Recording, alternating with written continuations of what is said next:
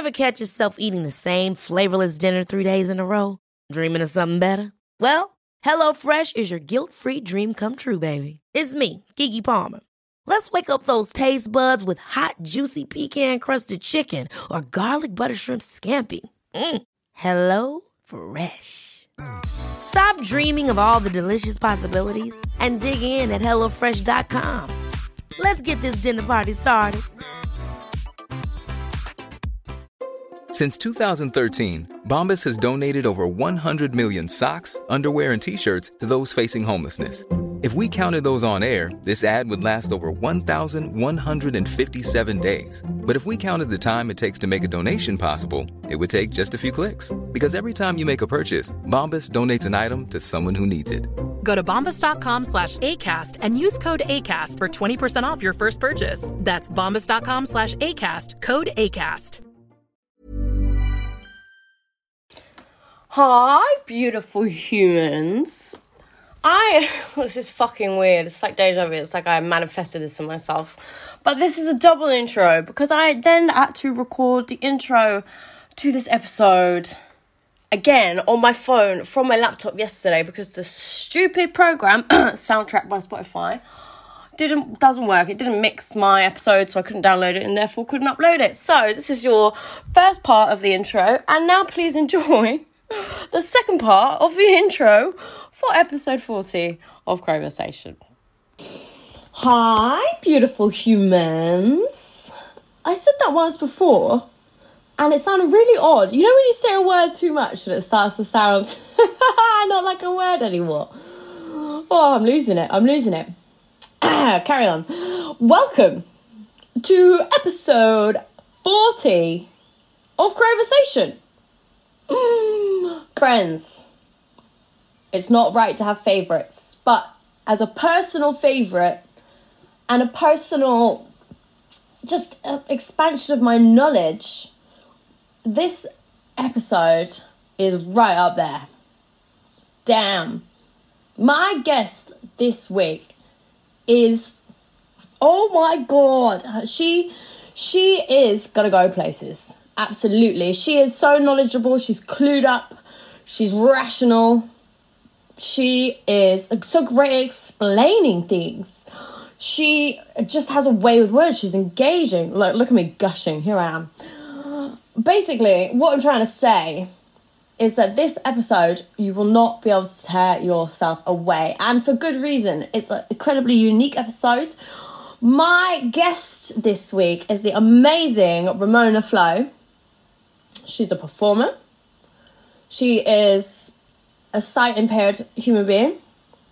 She has albinism, which we learn all about in this episode, and it's incredibly, incredibly important. Um, but that does come with some trigger warnings. So if you are sensitive towards violence and discrimination towards people with disabilities, um, mentions of race, um, then please be warned that they do occur in this episode, but for good reason. Ah, god damn. I'm literally not going to talk anymore because you need to focus on the episode. It's, it's the only thing that's important right now. So, make sure you've got a good hour of your time and a good attention span. Don't fall asleep to this one, friends. And please let me know what you think as well. Of course, always, always find me on the internet anywhere except Instagram at Cats and Crows, K A T S A N D C R O W S. And then you can find me on Instagram at Riots and Crows, which is what's going to happen in the UK soon. R I O T S A N D C R O W S. There will be no more further speaking of politics today because that was me gesturing to everything. Friends, please give me some feedback or leave me a rating and a review. Uh, I can't remember if I already asked that, so I'm just gonna get the fuck out of here and let you enjoy my amazing guest, Ramonna Flo, on episode 40. Can you believe we got here? 40 of Crowversation. When I was growing up, all my role models were male. I didn't see anyone I could relate to in the press, online, anywhere. Now, I'm surrounded with the most phenomenal women. They've each endured unique hardships and survived. More than survived, they thrive. But still, women are not equal in the world, not represented in the media, not treated equally online, and still subjected to sexism in everyday life. Alternative women, especially, are more a hashtag than they are real humans. I want to change that. I want you to see the women I see. I want you to hear them. This is Crowversation.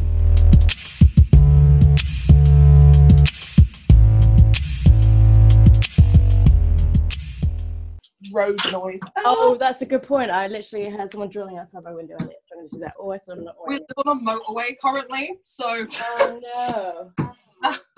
that's not useful for recordings. I'm so grateful. I'm I'm so grateful for how quiet it is. But it's really weird. At my house, so I live in I live outside London, and sometimes you can hear the motorway, and sometimes you can hear noise from the industrial estate across the river from my town. Isn't that crazy? Isn't noise pollution just the fucking craziest thing? Yeah, it literally. I don't know what it is. It must be the wind blowing or something, but fuck me. But it's been really nice and quiet during lockdown. How's your area been during a lockdown? It's been interesting. I mean, I so the people that live above us um have had six house parties in the space of two weeks. Um and that was when lockdown started. so I'm on the NHS list. I, you know, can't see other human beings, which sucks. I can't even go to the friggin' shop. Mm. Um, and they had a house party with like I don't know six people in a really tight knit corridor, and they're like up and down coughing in front of my front door. oh my god, it's a shared space anyway. yeah, my partner went down to talk to them and was like, "You can't do this," and they tried to give um him drugs to sneak to me. So that I like to knock me out, so I wouldn't complain. And I Are you was like, fucking serious? Trying to. yeah, I was like, um, okay. It was insane. He was like, "Yeah, I've got like a Xanax if you want to just slip it in her drink, and then she won't complain." Yeah. And I yeah. was like, oh um, my god, enforcing toxic masculinity, much like here, mate. Have a fucking drug, drug your girlfriend. What "It was lovely. it, was, it was a charming experience, I and it was mean. I've never heard that one before. Fuck me. It was, it was absolutely insane. And then after about the fifth time it happened, um, we put a note under their door saying, "Look, if you're going to continue to do this." You do you, but can you at least anti-back like the corridor that we all share? Right. And the girl came out of her house really drunk at 3 a.m. in the morning with a bottle of fairy liquid and a sponge and started Oh. like washing up, liquiding the corridor. was it all I sticky? was like, mm, oh. Oh, I mean, I appreciate their efforts, but also stop having house parties. exactly. And you're also like creating more mess by putting fairy liquid everywhere. That's Yeah. not anti-bac. No, no, not without the water. It's just making everything a a trip hazard, a literal trip hazard. It's awful. So you're gonna go to hospital either way or the other, virus or via broken. Yeah. I don't get done by the virus. I get done by fairy liquid. That's Imagine that. Imagine that being the way you go during a pandemic. Fuck that. Ramonna, for those of Uh-huh. my listeners who don't know who you are, please give yourself a brief introduction. Hello, um, I am Ramonna Flo. I am a very small, curvy, plus size um, burlesque performer. I do fire, I do sex work, um, I'm a plus size model. I try and be an activist. Uh, I'm not going to say I'm an activist because I don't feel like I do enough, but I try to everyone, anyone that does activism is activist. Then we need to get rid of that hierarchy. Carry on. um, so I'm an activist for both sex work um, and the sex work community, and then also disabilities because I am a um, LGBT and disabled um, performer. So I'm a whole bag of crazy shit. You're in a whole. You've got a whole load of communities going though, haven't you, girl? Oh yeah. How did we meet, Ramonna? How was it? Was it through disgrace? You because you no, we were. I was at Face Down, um, which is a really epic night. You guys should go when this isn't Yes, like all I over. Um, oh yeah, we're, we're I- mid-pandemic right now. For anyone listening in the exactly. future. Oh. Yeah, please don't go clubbing during a pandemic because I'll hate you forever. Um, you make enemies that way. Um, yeah, Mhm. I was in a nightclub and all my friends had left me and I'd found out that my partner at the time had been cheating on me with an Oh. underage girl. Again, don't recommend that either. Um, and I was absolutely distraught. And my friend Will, who is the um, flyer for Face Down, was like, "Oh my god, you have to go meet these girls because they're going to look after you, and then everything's going to be great again." And I was like, "Yeah, cool, okay." And then I met you and Crimson, and within five minutes, we were in a bathroom talking about like how empowering women were. Yes, then- I remember this. we all sat down in like a little room together um and i had no like no clue who you guys were or anything that you did um and you guys were like oh yeah we run this like little thing and it's not it's not that big but it's really fun like totally underplayed it um, and then I ended up I ended up actually going to your event. I think it was like a week later, and I was like, "Shit, they lied. This is big. like, they they were being so modest. This is fucking epic." Um, and I ended up bumping into a girl that I'd known like my whole life since I was about ten years old, and it was that was Talitha Frost, and it all Legend. kicked off. it all kicked off. Um, and months later, we're going to protest as a group and um, IG doing wild shows. It was sick. It was And It now was. we're activism happily ever aftering, aren't we? exactly in our beds. That's so rad about.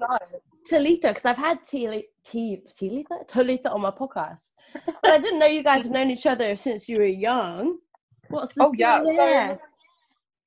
that's complicated. So we used to be part of the same ish friendship group when we were about 10 years old. T's actually got a picture of me and her at a bowling party when we were kids looking real grumpy together. Um, like it's the cutest thing.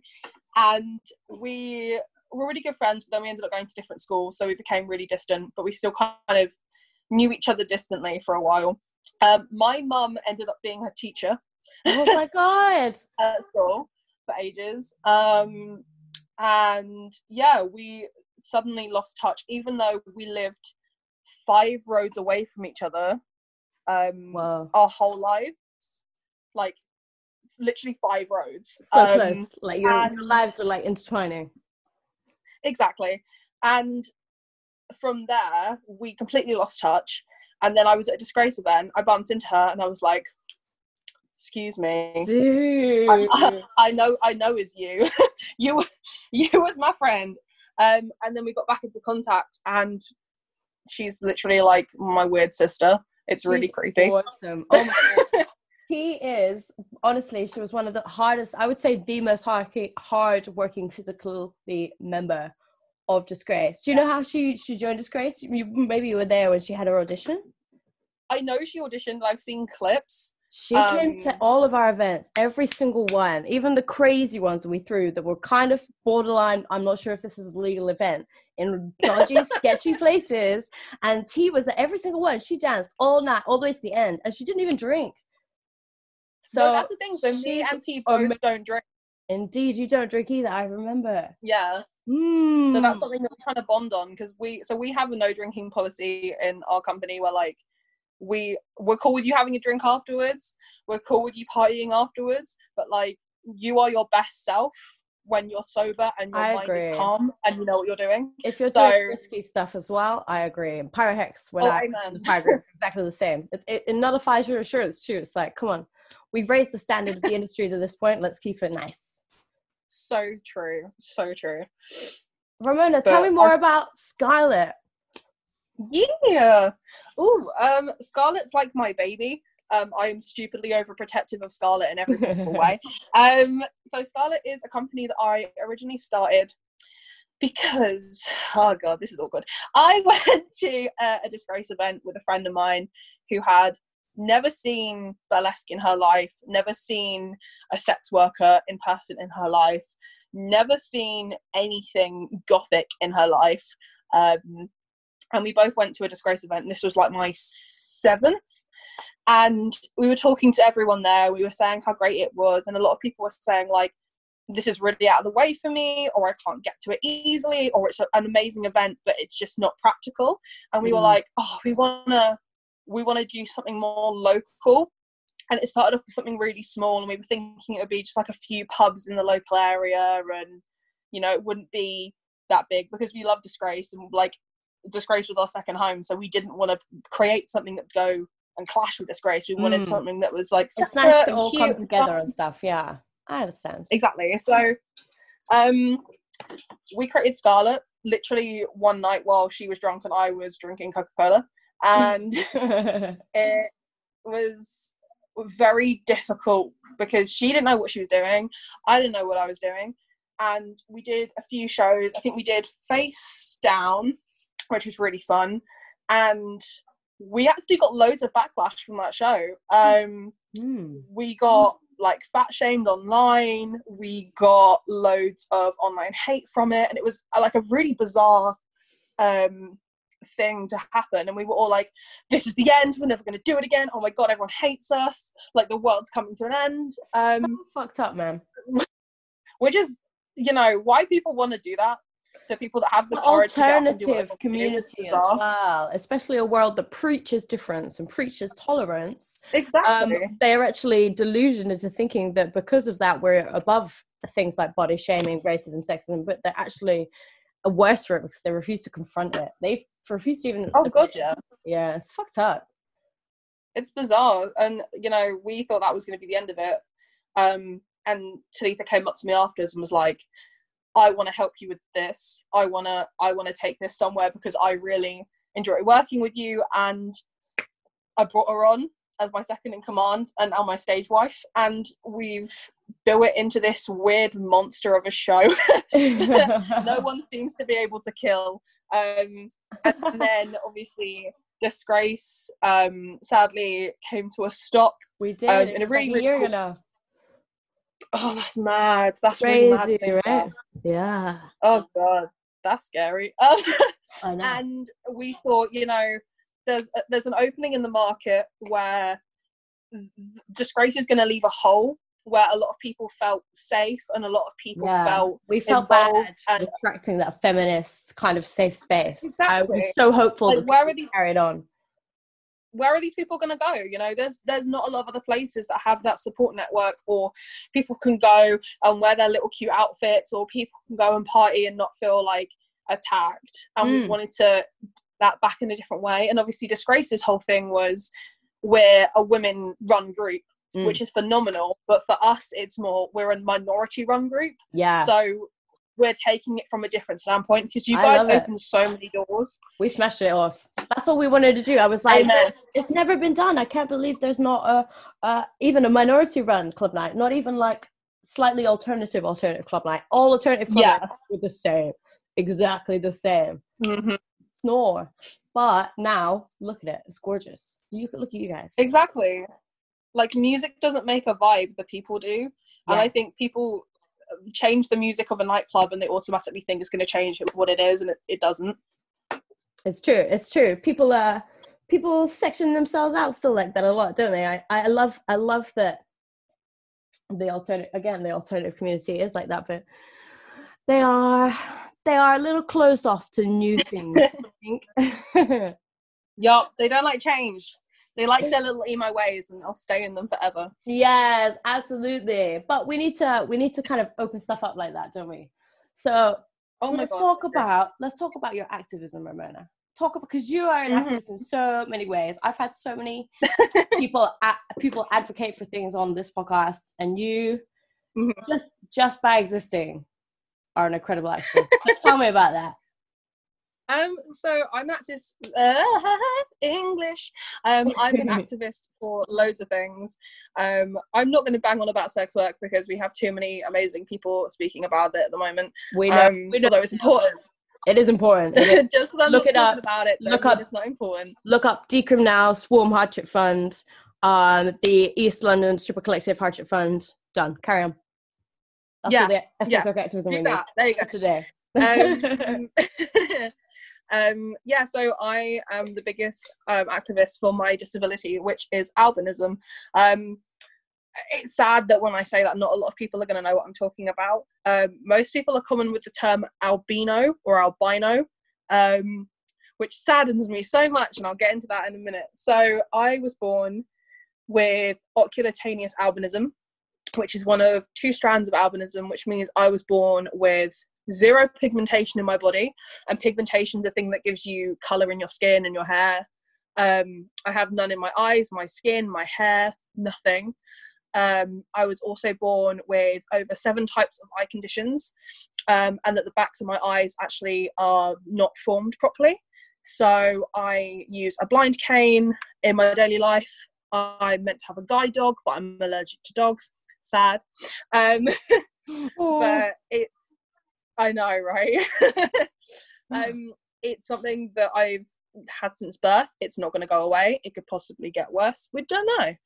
Um, but there are so many stereotypes about this disability, and there are so many really, really nasty and dangerous things out there that people think are true. Um, and I don't think people really understand the gravity of, of the disability and how much affects people, or also how it's seen in other countries. I mean, for example, I wasn't actually allowed to go on a school trip when I was in the first year of sixth form um, because it was a trip to Tanzania. And Tanzania is the um, main centre for albinism murderings. So if I was to go, my teachers would have had to take armed guards. I would have had 24 hour protection. I wouldn't have been able to be on my own. Um, they have specialized facilities in Tanzania where people with the condition have to go and live with like barbed wire and like like a prison Wow. um, because we're believed to like that if you eat us in certain ways or kill us in certain ways trigger warning sorry um that you know we can cure hiv or we can cure aids or we can cure like heart disease or all that type of stuff. Um and we're worth a lot of money. Damn, dude. I That's we're anyone with a it, um it's it's bizarre. Um and you know people think that stereotypes like everyone with a disability has red eyes which is not true. Please google it. I've had people get in my inbox and say you're you haven't got albinism. Did a doctor tell you this? You don't have red eyes. And i'm like why would i why would i make up a disability for attention this sucks man. Unsolicited advice on something that's not even advisable. it's oh, it's insane. I, yeah, I have people ask me to do porn because they have a fetish for the disability. I have people see me as like a you know a, a tick list. It's I want to sleep with someone that has dwarfism, albinism, blind, um, all that jazz, and it it's a really weird thing because in a way it's like it's a gift so i have this weird niche that other people don't have that i can I can use to my advantage, but then it's am I then objectifying myself to being just this disability and not having a Mhm. personality or a person? So, I mean, that's another thing. The term an albino or that person's an albino to me is really offensive because it's the equivalent of saying something like she's a blind or she's a down syndrome or she's a wheelchair no one says those terms because it makes that person seem like they're just that thing like they're not just a, a, a wheelchair they're not just like a blind stick they're Mm. a person so i always say i have albinism rather than i'm albino I understand that. I'd never actually considered it with the word albino before, but that makes total sense. I, I mean, absolutely. Do you do you have much experience, Ramonna, speaking to other people with albinism? Oh my god, all the time. So there is an amazing, amazing charity out there. Um, please Google them. They're called VICTA. Um, V I C T A. They are an incredible charity that help children with disabilities, especially vision. Yeah. Um, and I have been part of them as a child, and then as I grew up, I started volunteering with them. And they take families for like weekends away, so that the parents get support as well as the kids. And I've had oh, God knows how many like children come up to me because they don't believe that I have the condition because I hide it so well, and they say they want to be like me when I'm older. I've had parents. I had one mum cry to me once because she was saying like I thought my child would spend the rest of their life getting bullied or thinking they couldn't do certain things So or sad. thinking that they were really limited, and it's it's horrific because you know a lot of dis- people with disabilities are told they have equal opportunity and they can do all this and they can do that. And if you see someone with that disability, you know, you're more inclined to support them and help them. But a lot of people with albinism, they don't get that. They just get people laughing at them or people making a joke about them or like there was a really famous um meme that went around that was every um oh was albino jokes are really funny unless it's the albino and that went around like everywhere Mm. so it's uh, it's a really weird thing that it's almost like does it come under disability or does it come under a racial stigma because it's about color and skin color you know Yeah, i've had people isn't it? Yeah. Interesting. I've had white privilege my whole life, which is bizarre because I'm not white. So Mm. my parents are olive skinned, and I've had that white privilege my entire life. So people just assume that I am a white British person. They don't Mm. think I'm Maltese.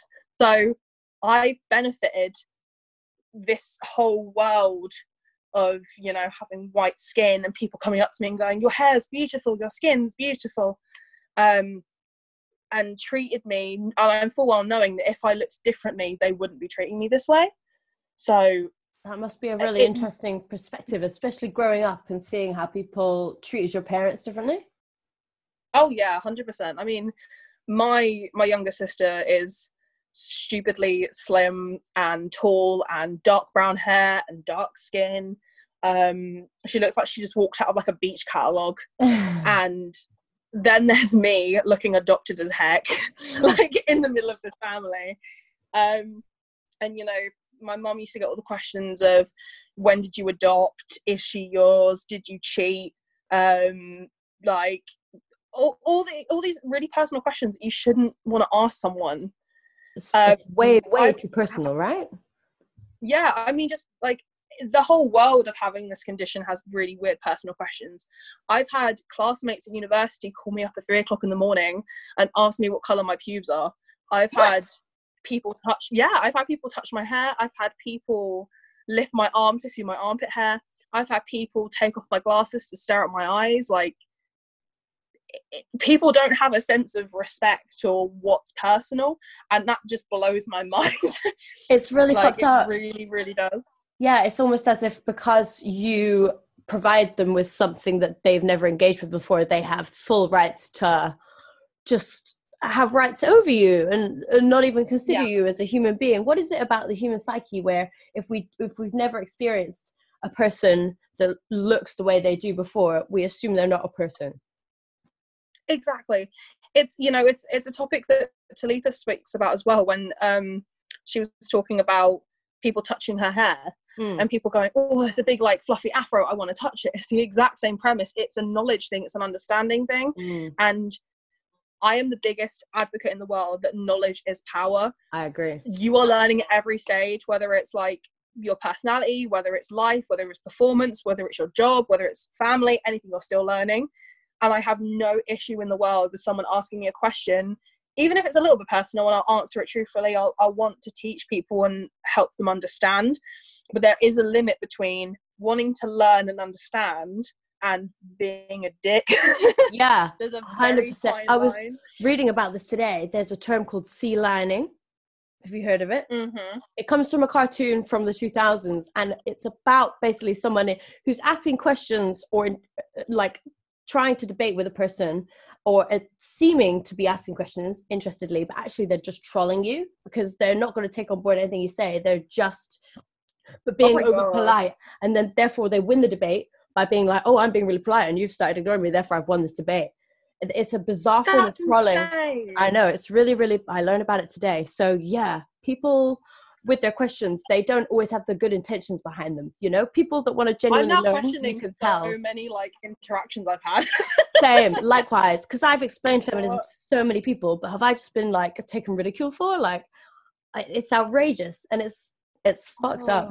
Oh, hmm That really makes you think. Oh my god. It Like, does. So it's so What? important to kind of conserve your energy and judge. Who, but it's so hard to judge who's genuinely interested, right?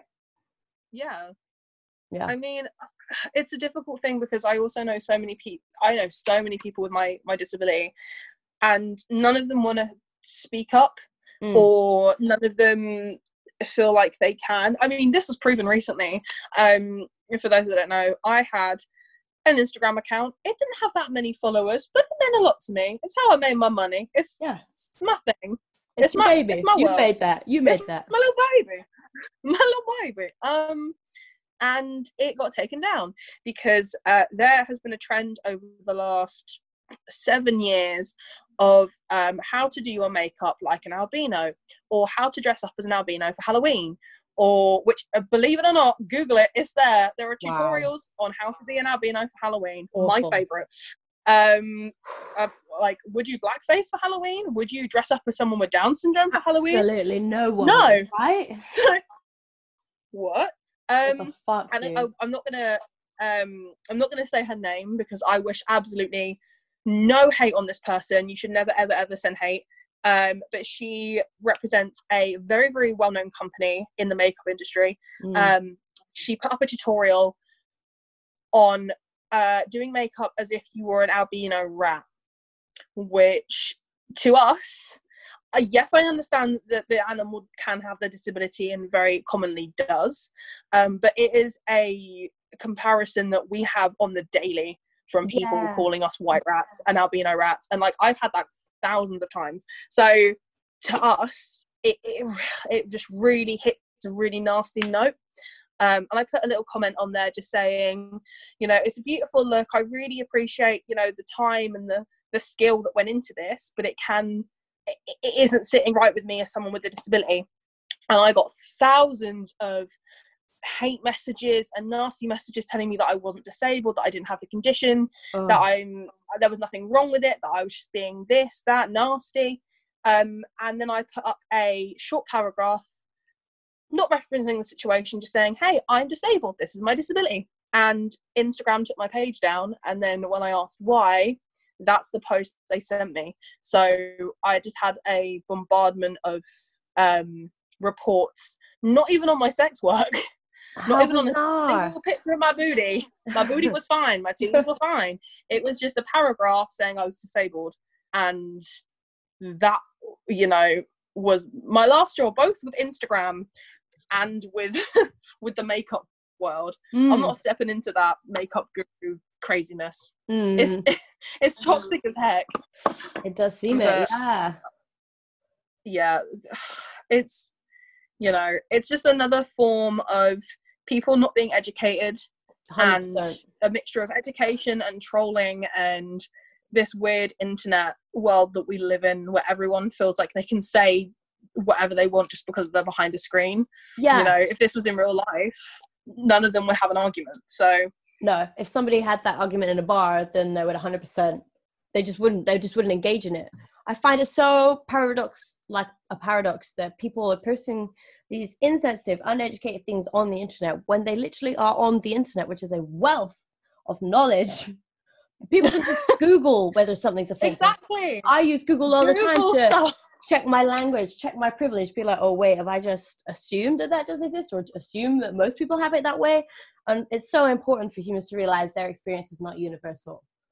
And it seems Exactly. that the, the albinism community really, really doesn't have does it have any like well-known spokespeople that you would say, or would you say that it lacks that? oh we have none i mean we have Yeah. you know as a community there are a few people that are in the in the spotlight um there's quite a few people now going into modeling and um television and all that jazz i mean Mm. i'm as, as far as anyone knows i am the only um burlesque performer in the world that has the condition which is like a big statement Mm. um but there's some people kind of coming out of the woodwork but even then it seems to be such a controversial topic that so many people feel like they have a strong opinion about even though they either don't know about the condition or you know again does it cross into race or does it cross into like um disability or Mm. it's a really really strange one and i mean there's something called the albinism fellowship which is an amazing amazing group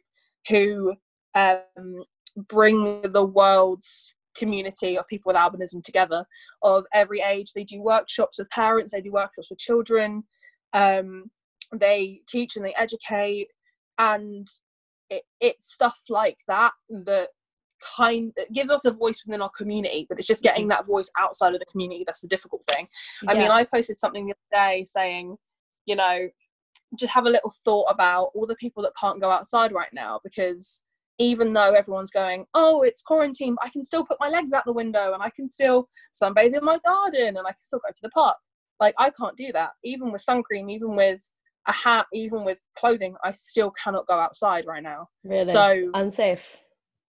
yeah. So every year my whole life when it gets to hot summer i'm stuck indoors and it doesn't matter what i do i have to be inside and That's, it's that's like crazy, a mini quarantine every year yeah, so i'm like just think about it it's. just I think was about it i had about to ask you because that's something that I would never have even like thought about, considered before. I guess because I suppose I've never thought to ask or I've never experienced that problem.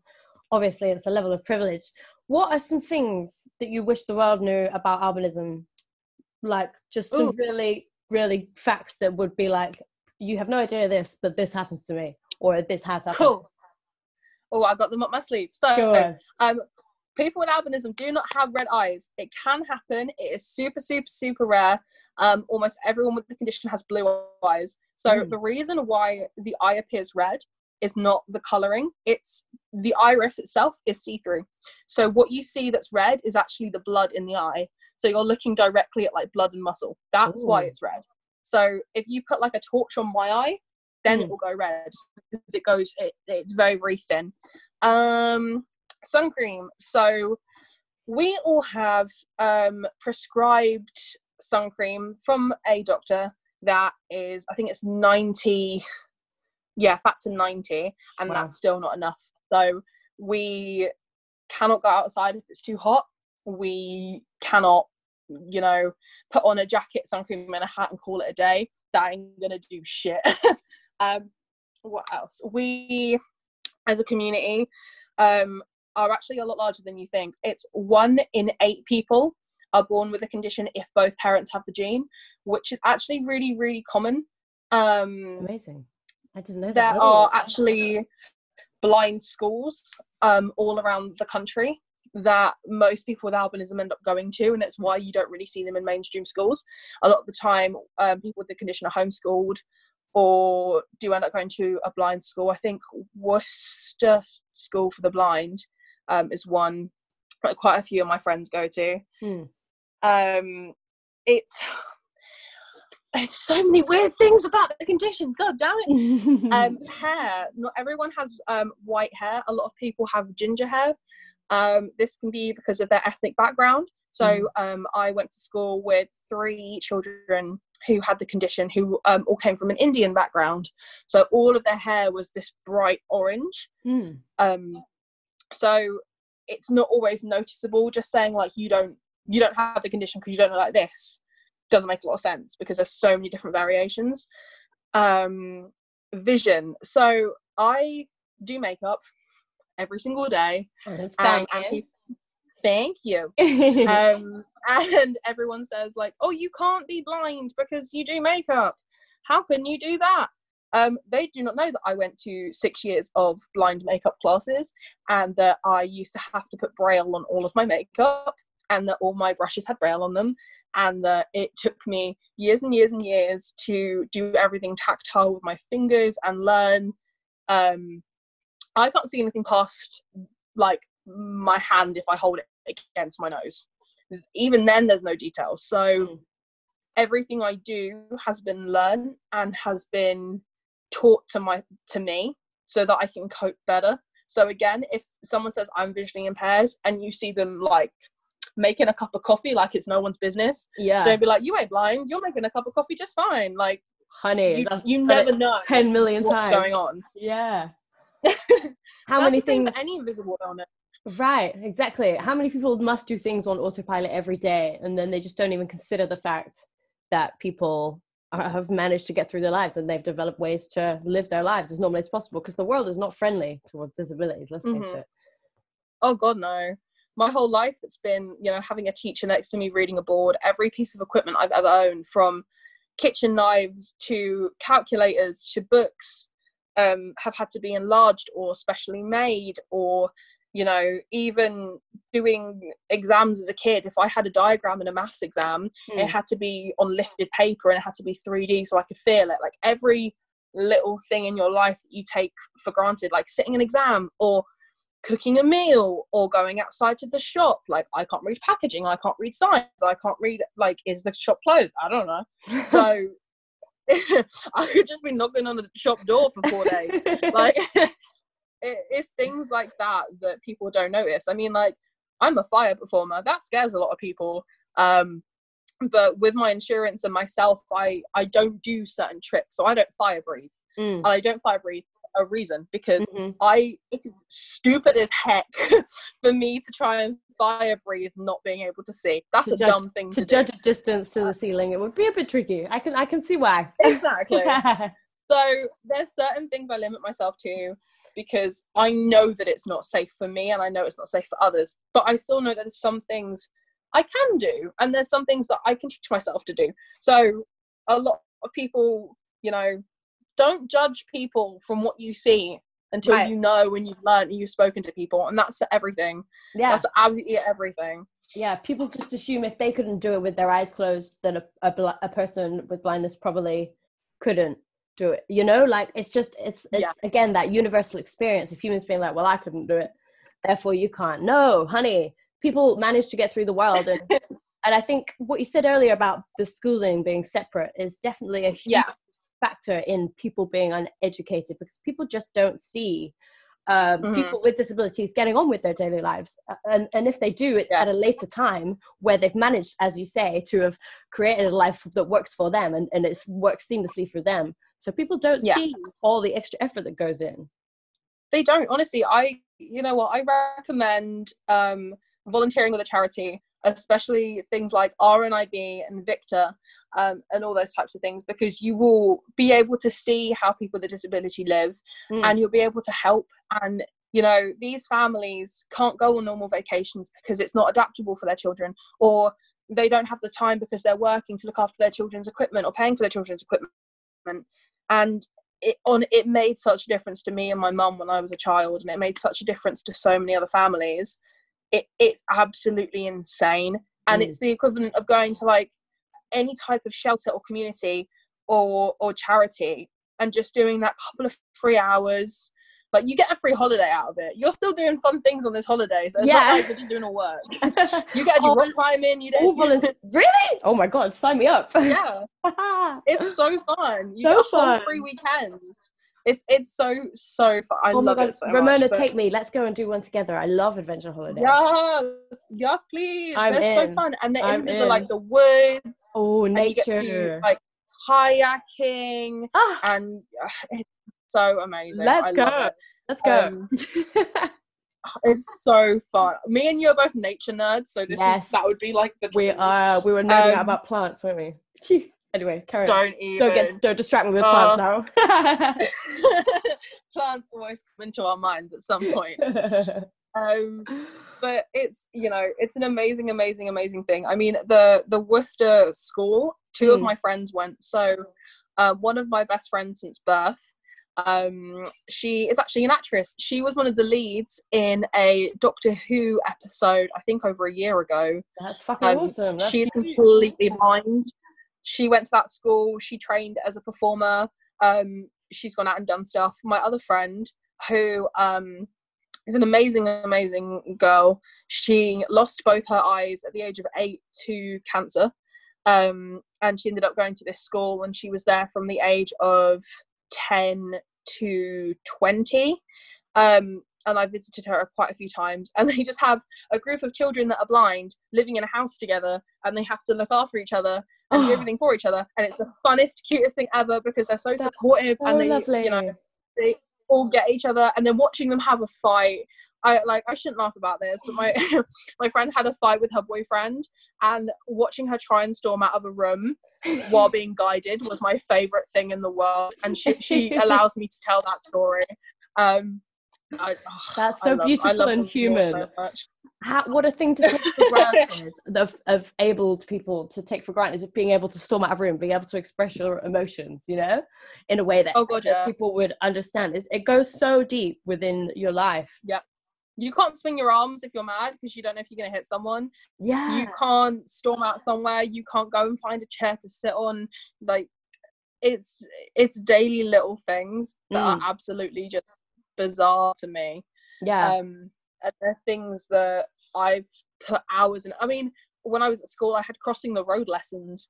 I was taken out of school once a week to walk up and down my local roads, and I had a man whistle behind me to tell me if I was doing it correctly. So, wow. thank your lucky stars, sighted people, that you didn't have crossing the road lessons. Absolutely. That's- That's something I'd never even knew existed. Exactly. Neither did I until I had a man whistling behind me. but- yeah. Wow. So that those kind of just- things they're supposed to make like those things sort of, sort those sorts of things are supposed to make your life easier. But do you mm-hmm. think do they think do you think that there are things we could improve? I don't know why I, stripped up on the sentence so many times. What do you think could be improved about the way we bring up people with disabilities? Um, I think that's an interesting question. I mean, people with disabilities are exactly the same as Mm. everybody else. Just because my disability is physical does not mean someone doesn't have an emotional one or a mental one, or, you know, some people don't even have a diagnosed disability, but they really struggle with something. And, you know, that's for them their thing that they have to overcome. So, Mm. Talking about things openly, um, I am super, super loud with mine. I will walk into a room and the first sentence I say is, Hello, my name is Ramonna. I am disabled. Nice to meet you. So making it as as open and simple of a conversation as, Hey, how are you today? is like, I'm disabled. What do you want to know about it? Like That's cool. it shouldn't have to be this really awkward conversation of I struggle to pour a bowl of cereal for 20 minutes and then someone finally goes, Do you need help with that? Can you see? Like, just say it.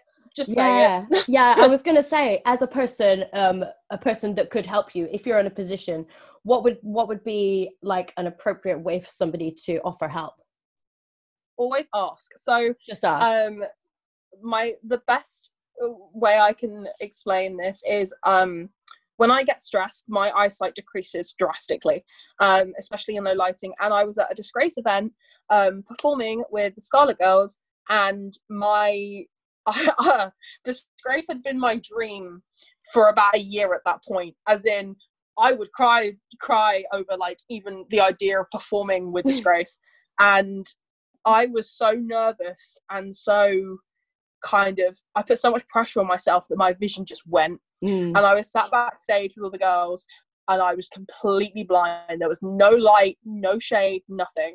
And I had never been in a, uh, in a group of people that have been so supportive and so like, hey, what do you need? What can I do? What can I get for you? And the one thing that I re- this is why I remember it so much is that every single one of you Mm. introduced yourselves before you spoke. Really did we That meant the world.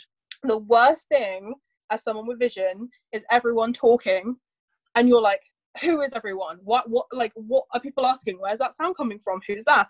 Every single one of you went, Hi, it's B or hi it's Talitha or hi it's Becca and like said who you were and Mm. then spoke and said, How can I help? What can I do? That made I've never had that experience and it was the best thing in the world. awesome. I didn't i didn't even so clock that at the time uh, but that's that's so wonderful that you remember that. I love that. I'm really proud of my team as well. Our- our family i should i say now because we are a little family aren't we It was amazing. Like I think I remember someone got me a bottle of water. Someone else was giving me a straight hug. You, bless you, were trying to do your makeup at the same time. So you were like, "I want to help you, but I need to get ready, but I want to help you." Ah. I know. I kept running around. I kept like sending so people on missions. It was. It was. It was a crazy area as well. That was a crazy disgrace, and I was like, oh, oh, oh. But you was just you were obviously our priority because we care about you and we love you. this is what humans need to be like. Absolutely, honestly. it's so easy. I honestly didn't. I I was stressed as hell. It's my own event, and I could have quite easily been like, I'm so stressed. I can't deal with this. But it took just even a Yeah. moment of being like, you know what, my event's important, but also my friend here is important, and she's having a hard time. Yeah. Just taking that second out of your day, just to because you, I know that the world's not friendly towards you. and it's definitely not going to help you get home. So somebody has to. So uh, and you're my friend, therefore it's just instinct, and I love that it comes out in our team. I think that's fucking rad. I, I really enjoy that as someone else that like you ran a company, you've been part of companies. I, I also run a company. I would so much rather everybody else men night Mm, than one person had a traumatic, awful night. I would so much rather say, I'm really sorry, guys. Your continue in five minutes, but like I need to look after this person. I'm like, we've all been in that situation, even out clubbing with friends, and Yeah. you've all had to like end the night because of one person. And I'd so much rather do that than have that one person go through shit. so many times at disgrace we've had one person on the door and they've been abandoned by their friends and we've had to look after them and i find it so upsetting even an able-bodied able-minded able person who would have been fine. It's just horrendous that their friends have left them. Human beings just don't seem to care. And it, it really makes me sad. Although we care so you know.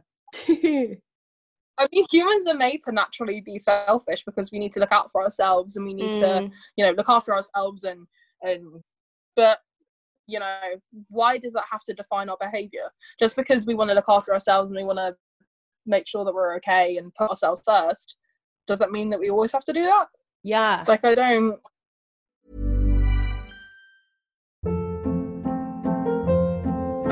Hold up. What was that? Boring. No flavor. That was as bad as those leftovers you ate all week. Keke Palmer here, and it's time to say hello to something fresh and guilt-free. Hello Fresh. Jazz up dinner with pecan-crusted chicken or garlic butter shrimp scampi. Now that's music to my mouth. Hello Fresh. Let's get this dinner party started. Discover all the delicious possibilities at hellofresh.com.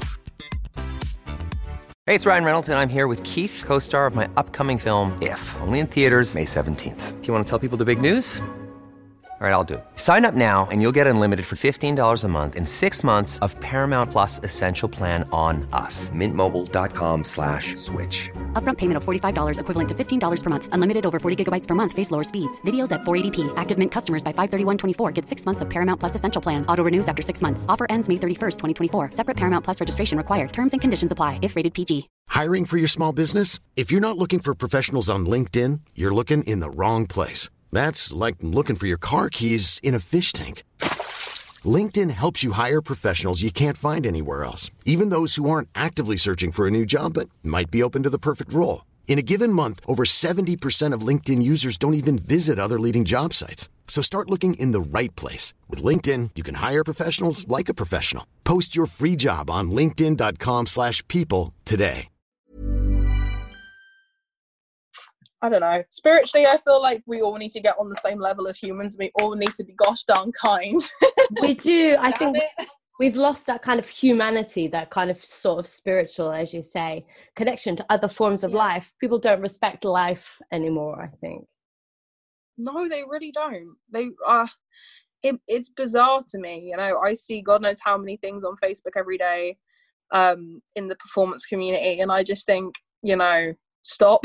Yeah please. absolutely. People be nice to each other. There's there's bigger problems. I mean i mean people being mean to each other is uh it's so it's so upsetting. But like within the performance world there's things that we could be working together towards together such as of course yeah.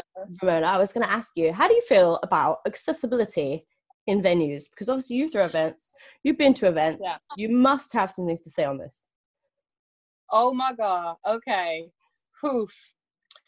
I understand that not every single venue is going to be disabled accessible. I get that because the person running that event it may have been the only venue that was free. It may have been the cheapest venue. It may have been you know uh, the only venue they could get hold of. I'm not blaming the person. I'm blaming the people that build the damn venues. I have so many friends that cannot go clubbing because there is no lift there is no um, rails there's no um, slopes so automatically wheelchairs getting carried everywhere what do you not want people doing in a nightclub a group of drunk people carrying a man on wheels Oh my that ain't gonna end well No. with wet floors I don't want drunk people not- carrying any human beings. well. No. Exactly. Imagine drunk people carrying on a wet, slippery floor up stone steps a group like someone in a wheelchair. Oh That's not going to end well. Never. I- it's like think about it. It's It makes me think awful. I about mean, that episode of Sex Education. Have you seen Sex Education? No, I- do you know what? Oh my I'm, god, I uh, so recommend the it. Worst person with TV and film. oh, watch it. I highly recommend it. Karen. Oh, um, I mean, think about Face Down, for example, is an amazing, amazing, amazing night. It's cracking. Again, go to it after lockdown. Um, but my God, there are so many stairs in that building. It is So one of the most inaccessible buildings I've ever friggin' been in. It's very Um, dangerous. Constant wet stairs, and in oh, that sounds like euphemism. Um, and constant wet stairs and i'm you know in performance shoes or i'm just in regular shoes that's not safe for someone with visual impairments that's not safe for anyone No. um and i think it's also another thing where um you know the organization um make gigs safe for women oh yes, I do. I love them. yes so i absolutely adore them um i have spoken to them so many times at different events Mm. um and it, it's almost the same premise of like make gigs safe for disabled people yeah. it's the same premise of like in a mosh pit please be aware if there's a guy in a wheelchair don't batter him if there's a girl holding a cane don't batter her like just think about it. Or maybe if there's a mosh pit starting and you see someone with a blind cane maybe just say to them hey look there's a mosh pit going on. Would you like to be involved? If not can i please move you to the side for safety reasons? Don't just leave them standing there thinking they're having a great time and then watch them get floored. Yeah. Like, and don't just like move them as well. yeah that's the worst thing. People that's the other thing about drunk people. They like to touch. They like to grab Oh. things. They like to put their hands on your face and like Mm. question everything and like play with your blind cane and use it like a sword and a bl- like drunk people are the worst with disabilities Yeah. um that's another reason why i've kind of stopped going clubbing or if i do i don't bring my equipment yeah. um because it's gonna get broken and that's expensive equipment man like yeah. i'm That's- not i'm not wasting money it- it must be so frustrating because uh, it must happen to you in clubs, but it must happen to you in daily life as well. oh god yeah every Yeah. single day. If, oh, it's just the world is not made to be accessible. Venues aren't made to be accessible. Clubs aren't made to be accessible. Transport isn't made to be accessible. They claim it is but my god it's not. No, Um, oh everything. I mean did you know that every um a, a bus driver if they see someone with a blind cane um they are legally meant to stop regardless at that bus stop and open the door and say hi where are you going? If not where are you trying to go to? and the name of the bus. In Oh. 10 years of using a blind cane i have not once had a bus driver do that to me. Really? there have been t- there's a video that someone with um with a visual impairment put up and it's a video of them stood at a bus stop for five hours and it's a time lapse of five hours and not one bus stops to ask where they want to go What the fuck? or like and then i'm late everywhere Uh, yeah, absolutely. How the, how the hell is this person supposed to know that the bus is coming? That's so unfair, and it would take the bus driver literally moments of his time. Again, it's it's just it's the perceived inconvenience of helping someone.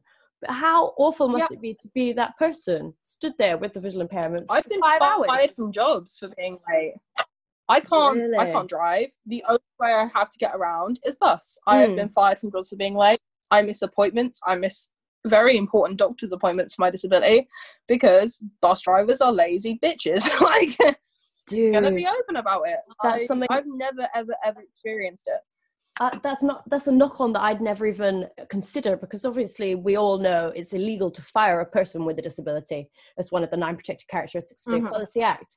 But if the activities and, and, and consequences of people not helping you or the world not being being friendly or suitable for you to access, that that is not Mhm. protected, is it? It's not at all. It's not at all. There are so many things in this world that that people claim are fair, and people, you know, with every aspect of work, with sex work, with disabilities, with race, with sexism, especially Mm. sexism. There's so many things that people claim. You know, things have been put in place to make it more fair, or things have been put in place to make things easier, and that's such a lie because they might have been put in place. That doesn't necessarily mean they work. There's Mm. a big difference between having something in place and having something in place that works Yeah. and it just angers me so much. Like I think it's really irrelevant, but kind of not. Ages Mm. ago, uh, you can sit with us. Um, we were talking about MPs, Mm. and I remember this. You said that um, to become an MP, I think it was they had to get a letter from their doctor stating something about their mental health. yeah, I think And then so. we both, yeah, and then you were like, oh, but some of the MPs are actually doctors, so they just go to those MPs yeah, and like get a letter from them. it's and, an like, exclusive club. Exactly, there's a form in place for something to happen, but Mhm. then there's a way around it, so it never ends up happening, and it's the same thing. So, you know, it's in every single thing we do.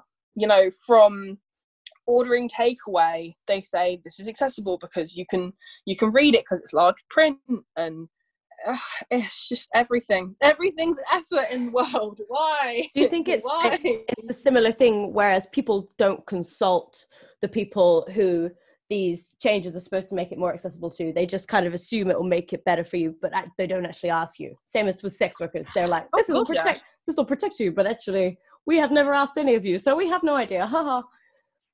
Yep.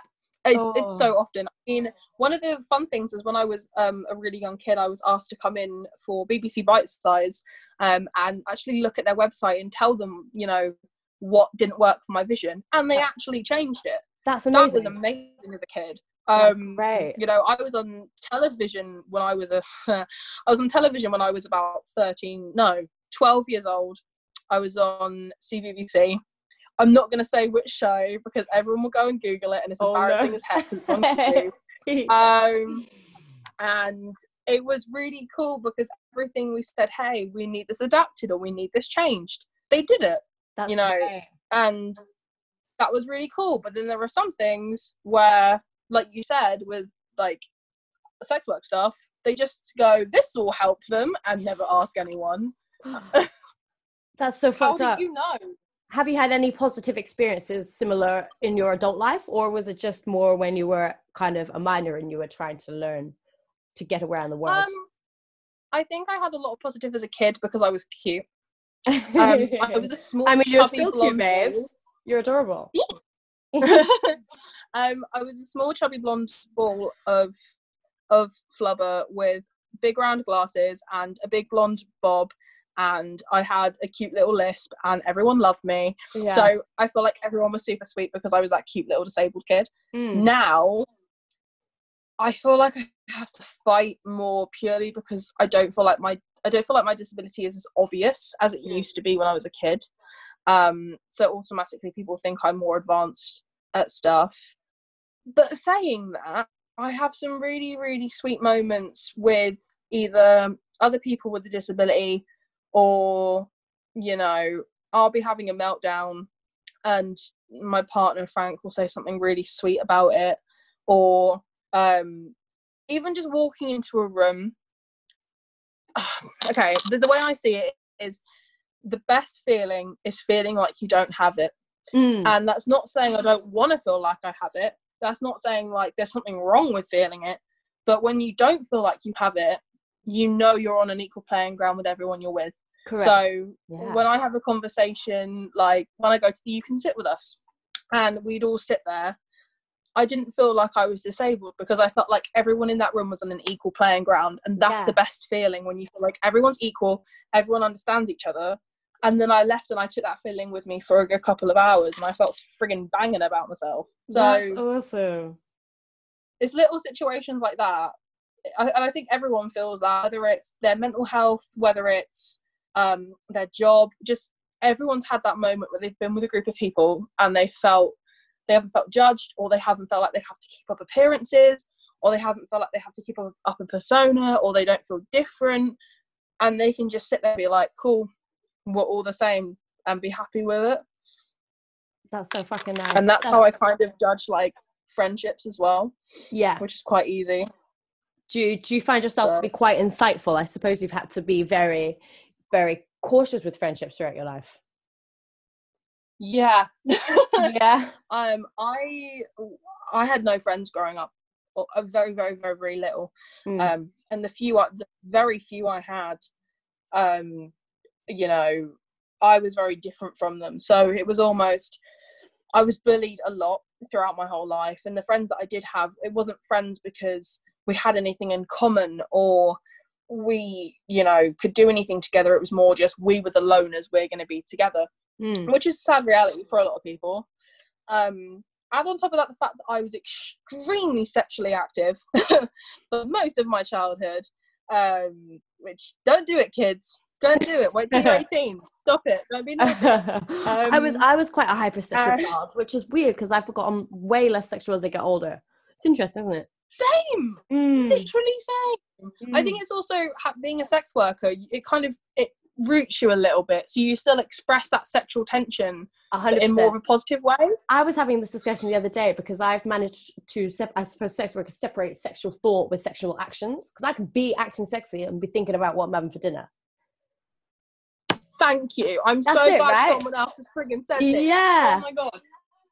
Oh, I have this conversation with my partner all the time. So, um, a question that everyone asks me is like, but surely, like, y- you could just film yourself having regular sex, and I'm like, there's such a big difference between work sex.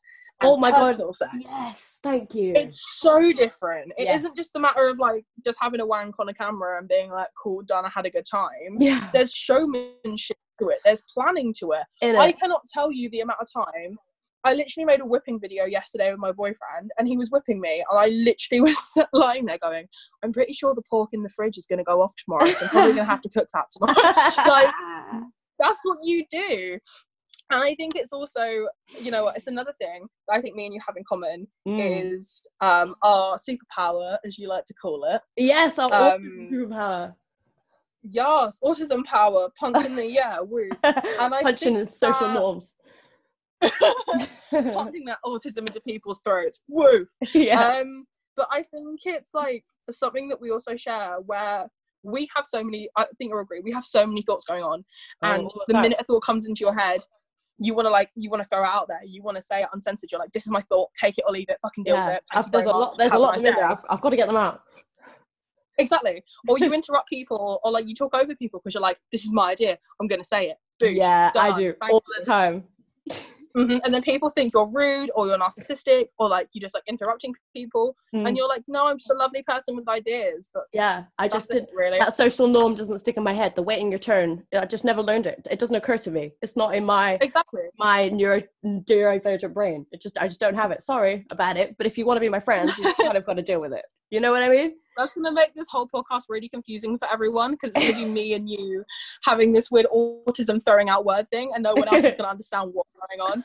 I Um, like ad lib over all my guests. It's so bizarre. I'm always like, yeah, awesome, Brad. it's like a fucking song. Radical, great. but that never stops and i think like during sex work especially it's still there Yeah. it's not like with most people where you can just focus on it Mm. we still have those things going on in our brain. We're still like ooh is it sunny outside? Ooh what's for dinner? Mm, i wonder if my shower gel's run out of date. Like yeah, we still have those things in our head all the time and we can't stop it. it's So- given us an advantage. It definitely has in a way that I think I've I've also been so much more aware of my thoughts. You know, like I'm always aware of them, and I, I feel like I've always had training or self training to like manage them because they are unmanageable without training. Like obviously, yup. So it's another it's another great way. We've learned to compartmentalize from from a young age. And then also being Oh, God, yeah. hypersexual we were like hey these two things work really well together. Sex work. So true. Yeah and i think it's also i you know i can't speak for you because everyone experiences things differently. Mm. um but i always found that i either had really really strong personal emotional connections with things or i had none Yep, it was one or the other Mhm. it was never in the middle so for me i all i had to do was take sex work from the personal and just shove it in the non that's Same. all i had to do i was having done. bad sex with no feelings for free and i was like wait i'm gonna get paid feel that. I so feel that. That I, you know, I actually went to a doctor when I was younger. Um, I was about 18 and I went to a doctor and I said, I'm having sex with people and I feel nothing. I feel no stimulation. I feel no feeling at all. Yeah. I don't get wet. I don't do anything. Nothing's happening. Why is nothing happening? mm. Exactly. And he's like, Oh, you're just not putting emotional connection with it. And I was like, Hold up. i was like wait what Is that normal? And yeah he was like, "Yeah, that's that that's normal with your, your condition." And then over the years, I've just learned to use that to my, you know, my Likewise. advantage. I'm and now I can enjoy personal sex, Yeah. but I also have this weird other side that isn't. hundred percent. I was literally journaling about this this morning. I'm trying to, after a, a, a bit of an abusive, I'll say a bit of, I try and play it down. I don't know why I still. It was a horribly abusive relationship, and Don't play it down, girl. Be Yeah. honest. I still, I still. I still protect my abuser. How crazy is that? I'm still Stockholm syndrome. Stop it. I know it was brutal. It was brutal. And I, I've had to reattach intimate sex again. I've had to like relearn it again because it, it's not a natural Yeah. thing for me. And it was taken away, and I, I took it away as a coping mechanism, as a defense to protect myself. Mhm. So I managed to protect myself Yeah. from the sexual side of the abuse, but it now means I have this extra work to put it back together again, which is something that I think Mhm. people, a lot of people could never even comprehend. I actually spoke about it on another podcast recently. Like people just don't see how we can separate it out, but to me, it's always been that way.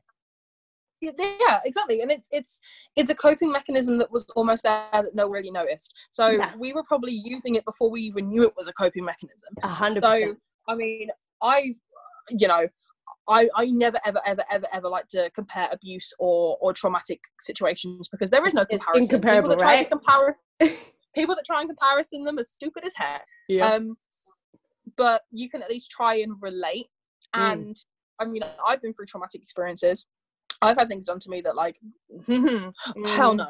mm-hmm. But I didn't know that I was putting those things into place until years after I look back on it and I go, that was traumatic, but like I feel like that should have affected me more. And then I was like, oh Yeah. wow, I was putting those steps in without even noticing. Oh my god.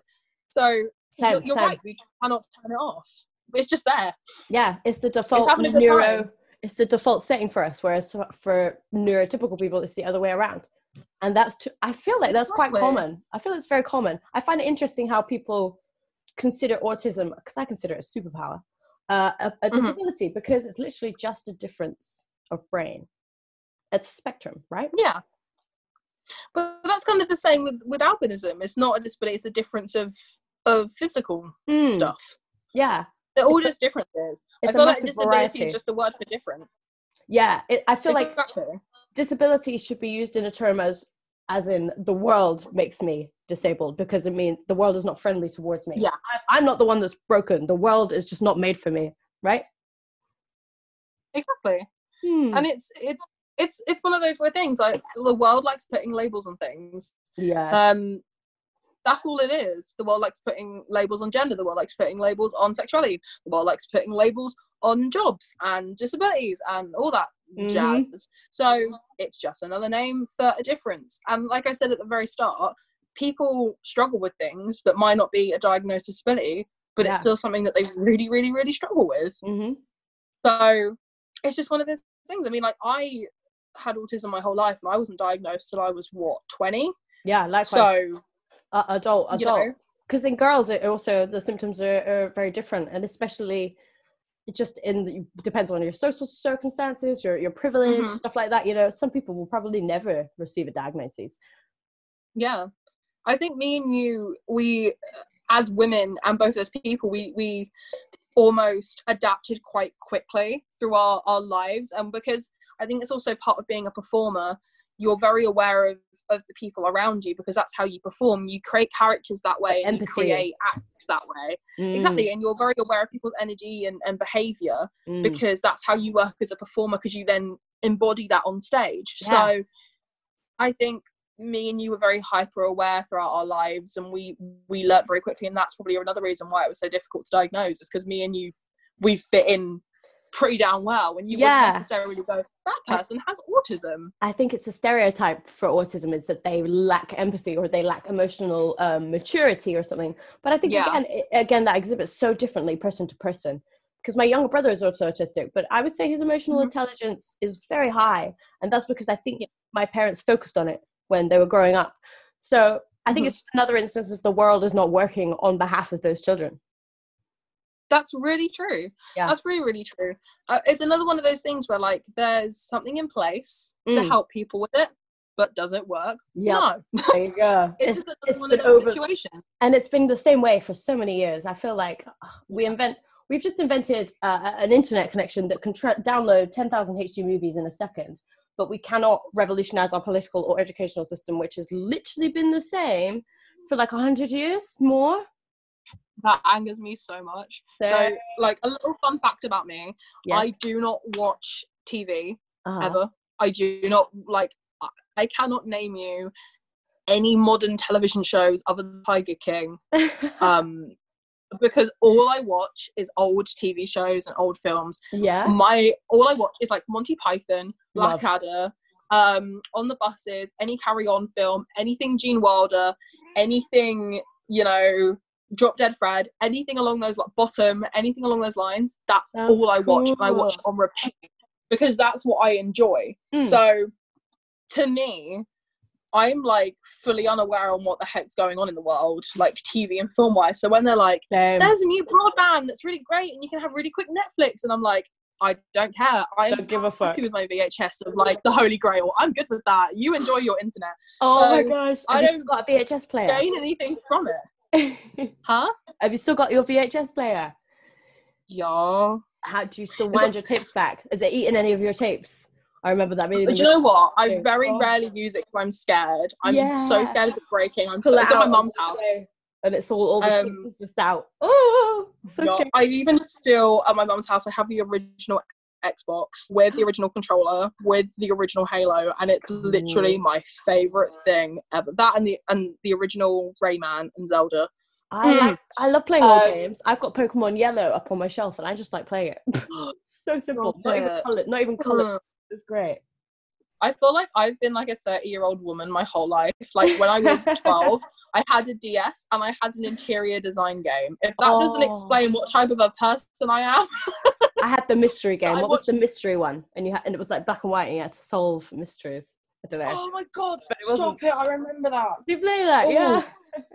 Oh my god! But I was that weird person that was like into serial killers and old like films and history and interior design, and I was a 40 year old man in like a 10 year old's body, and that's still me. So the thought of like I gain nothing from high tech internet. I gain other than you know sex work. I gain nothing from these TV shows. I gain nothing from all this money being spent. But I do gain from the mental health system and the education system and all that jazz. So why isn't like that affects a lot more people than all the other stuff that money spent on?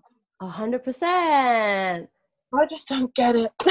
Why? Why? understand this world. Why do people not want the world to be nice for everyone? I mean, I thought the point of being such an advanced civilization is we solve the problems that most mammals have, which is reproduction, food, shelter. We solved all those problems, only to leave Mm-hmm. some people without those problems solved. There's enough resources to solve those problems for everyone. We just choose not to. But we just don't. Right? Why not? Why not? What Just the don't. fuck, dude? I mean, I'm not advocating for communism because that had its time and it fell. I'm not advocating for any current system that still exists.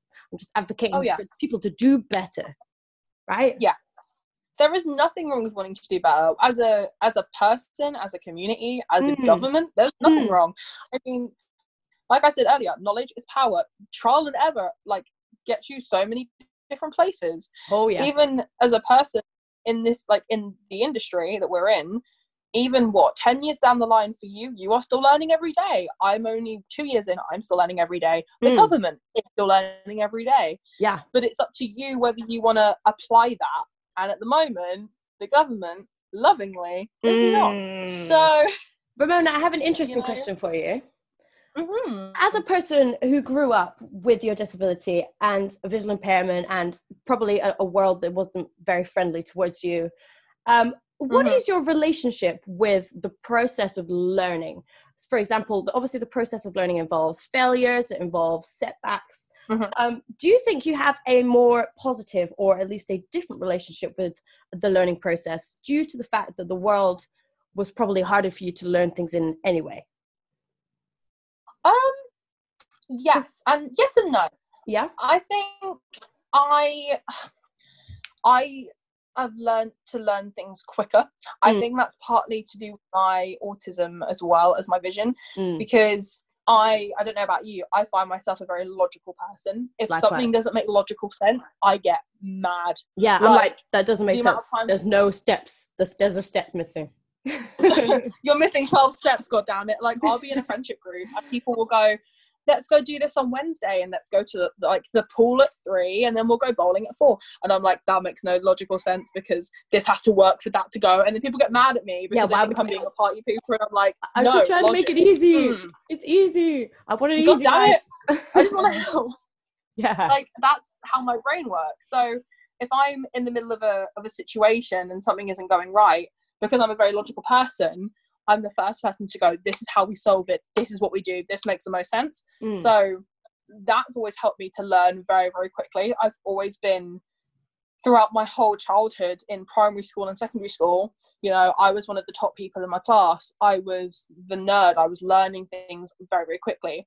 Um whereas things with my vision Mm. i have to learn quickly if i don't learn quickly i i can harm myself i can end up in a difficult situation you know things can get dangerous or things just don't happen if i don't Mm. teach myself to cut apples i can't eat an apple if i don't cut my teach myself to cook i can't cook so Mm. you have to push yourself to learn very very, very quickly and then when you do fail you have to continue otherwise Mm. you're, you're never going to be able to achieve this really normal everyday thing yeah. Whereas with performing because it's not a necessity and it's not something that i i need to do it's something that i want to do Mm. when i fail i feel you know i, I have um also yay more problems bipolar and depression and anxiety so i can have an absolute meltdown and you know sit there and wallow away in self-hatred like i've i've, I've texted you one days and then like i want to stop this i don't know what to do Mm, I understand you. so but that's not because it's something i need to do that's something i want to do It's a passion. so it's, you've got a different yeah. relationship with it for sure. if i'm passionate about something i normally have a very very negative reaction to failing if it's Mm. something that like i need to learn this or i cannot live Mm. then when i fail i'm like nope gotta get back up gotta do it otherwise i can't have dinner That's like another interesting instance of you compartmentalizing processes.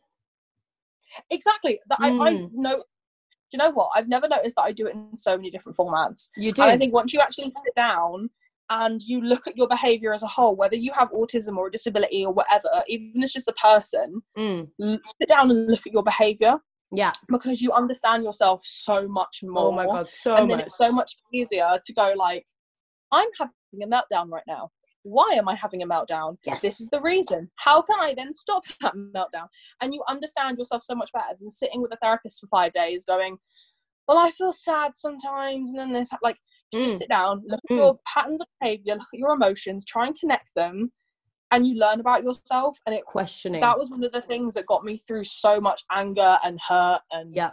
And upset and all that jazz. I'm sure you've probably, you know, been through a really similar experience. A hundred percent. I've been doing it very a lot, a lot recently during lockdown. We've had a lot of kind of procrastination time, and I've been thinking a Mhm. lot about how human beings don't sit with their own thoughts anymore. Everyone's always distracted on their phone or on their TV, or and nobody sits with their thoughts and analyzes why they behave the way they behave. Uh, All of our behavior is conditioned. Let's face it. Like, Yeah. we didn't just magically pull our personality as it is today out of our assholes, out of the air. We didn't pull it out of nowhere. It was punched in there by other people, by experiences.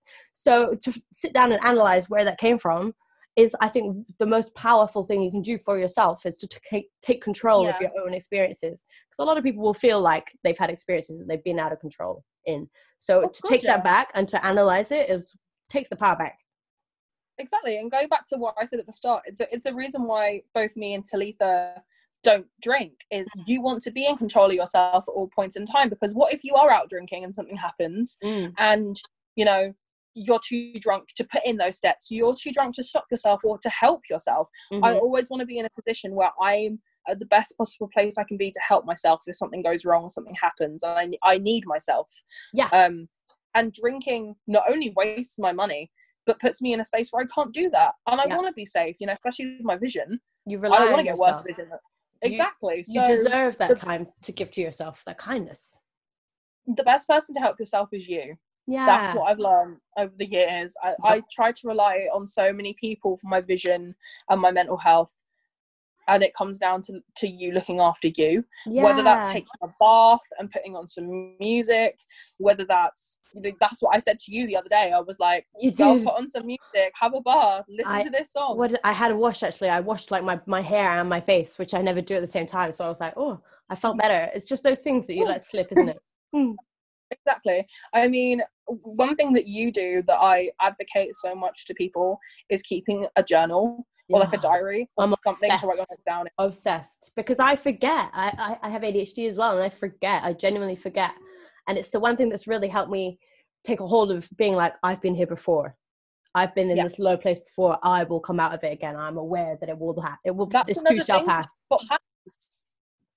Say that. you know you can you can go through that book and spot Yeah. patterns. Yes. you'll look back at yourself in a month ago and you go this is a clear pattern i Mhm. can now see where i went wrong and you can see your thoughts and you can say okay this is a recurring negative thought that i clearly need to address or this is Mhm. a recurring positive thought that i can work on like i honest even if you don't have a journal or you can't get hold of a book at the moment or you don't have the money go, do it on the notes on your phone Yeah. do it on the diary on your Anywhere. phone on the back of the old bills, anywhere. You've got a pen and a piece of paper. literally Get the words out of your brain. Out of your brain.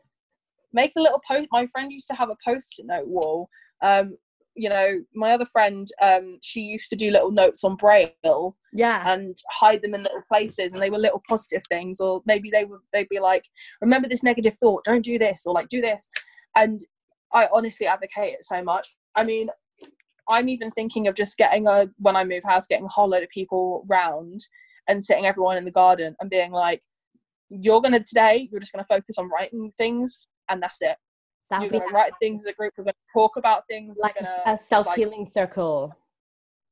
exactly because we don't have them. We don't have these safe spaces.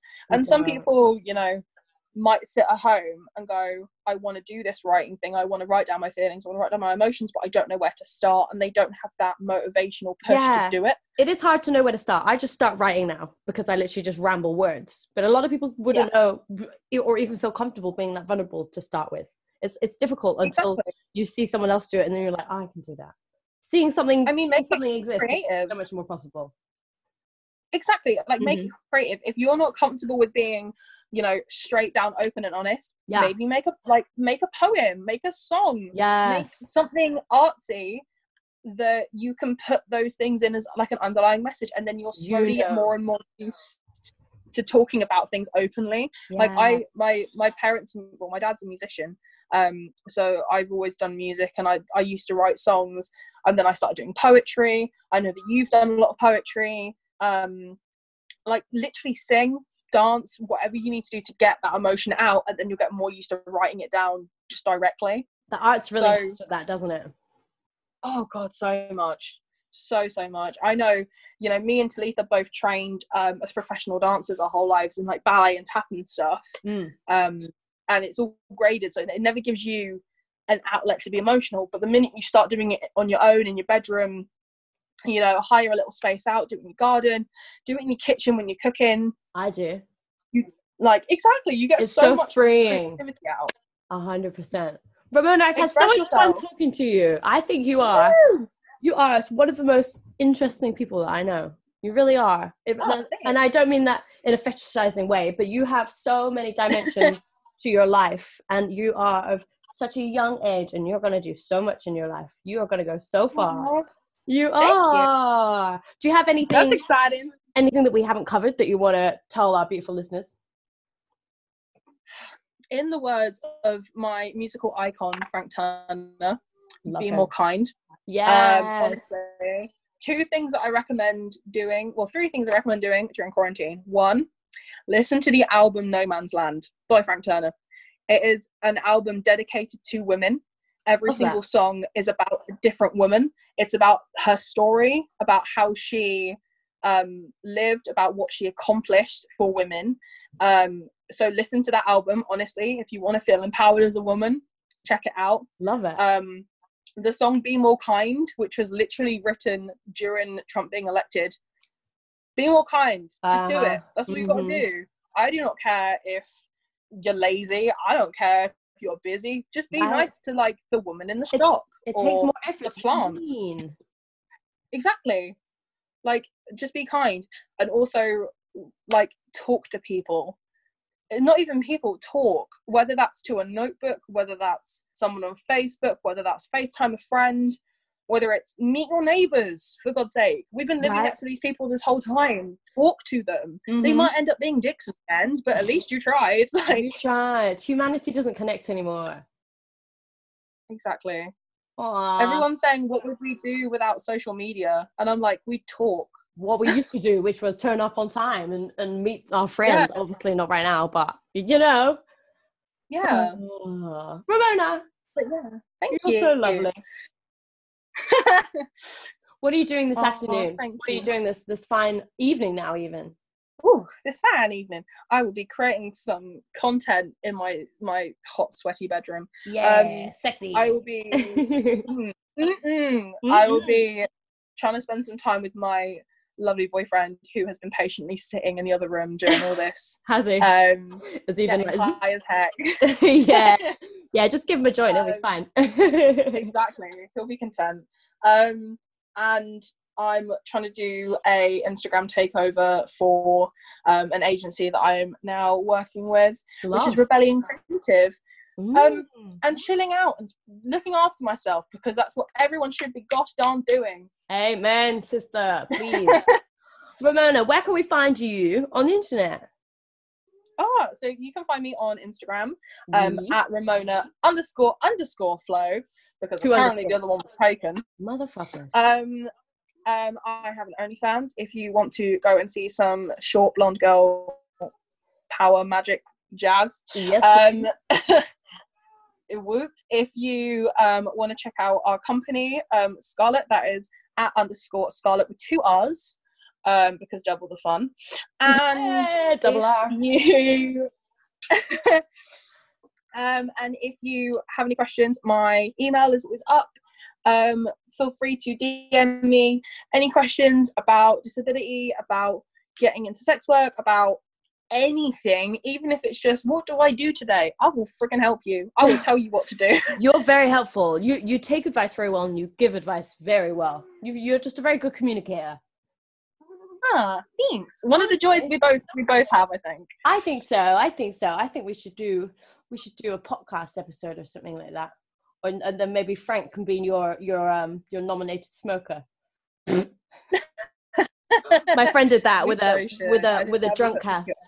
But one of my friends didn't drink, therefore he had a he had a nominated drinker. So Frank could be your nominated stoner. And then We shall so do that. I think that's such a cute idea. I I love that. Ramonna, thank also, you, you so have much. to come over and fix my garden. Yes, can we Yes, do it in the thank you. garden? We have to do it in the garden. The- Yes. When all this do it. Let's do blown over. Oh, Queen, thank you so much. You're an absolute gem and a diamond, and I love you so much. You take care of yourself, okay? I love you too. I love you. Stay Bye. safe. Bye. Ever catch yourself eating the same flavorless dinner three days in a row? Dreaming of something better? Well, HelloFresh is your guilt-free dream come true, baby. It's me, Keke Palmer. Let's wake up those taste buds with hot, juicy pecan-crusted chicken or garlic butter shrimp scampi. Mm. Hello Fresh. Stop dreaming of all the delicious possibilities and dig in at HelloFresh.com. Let's get this dinner party started.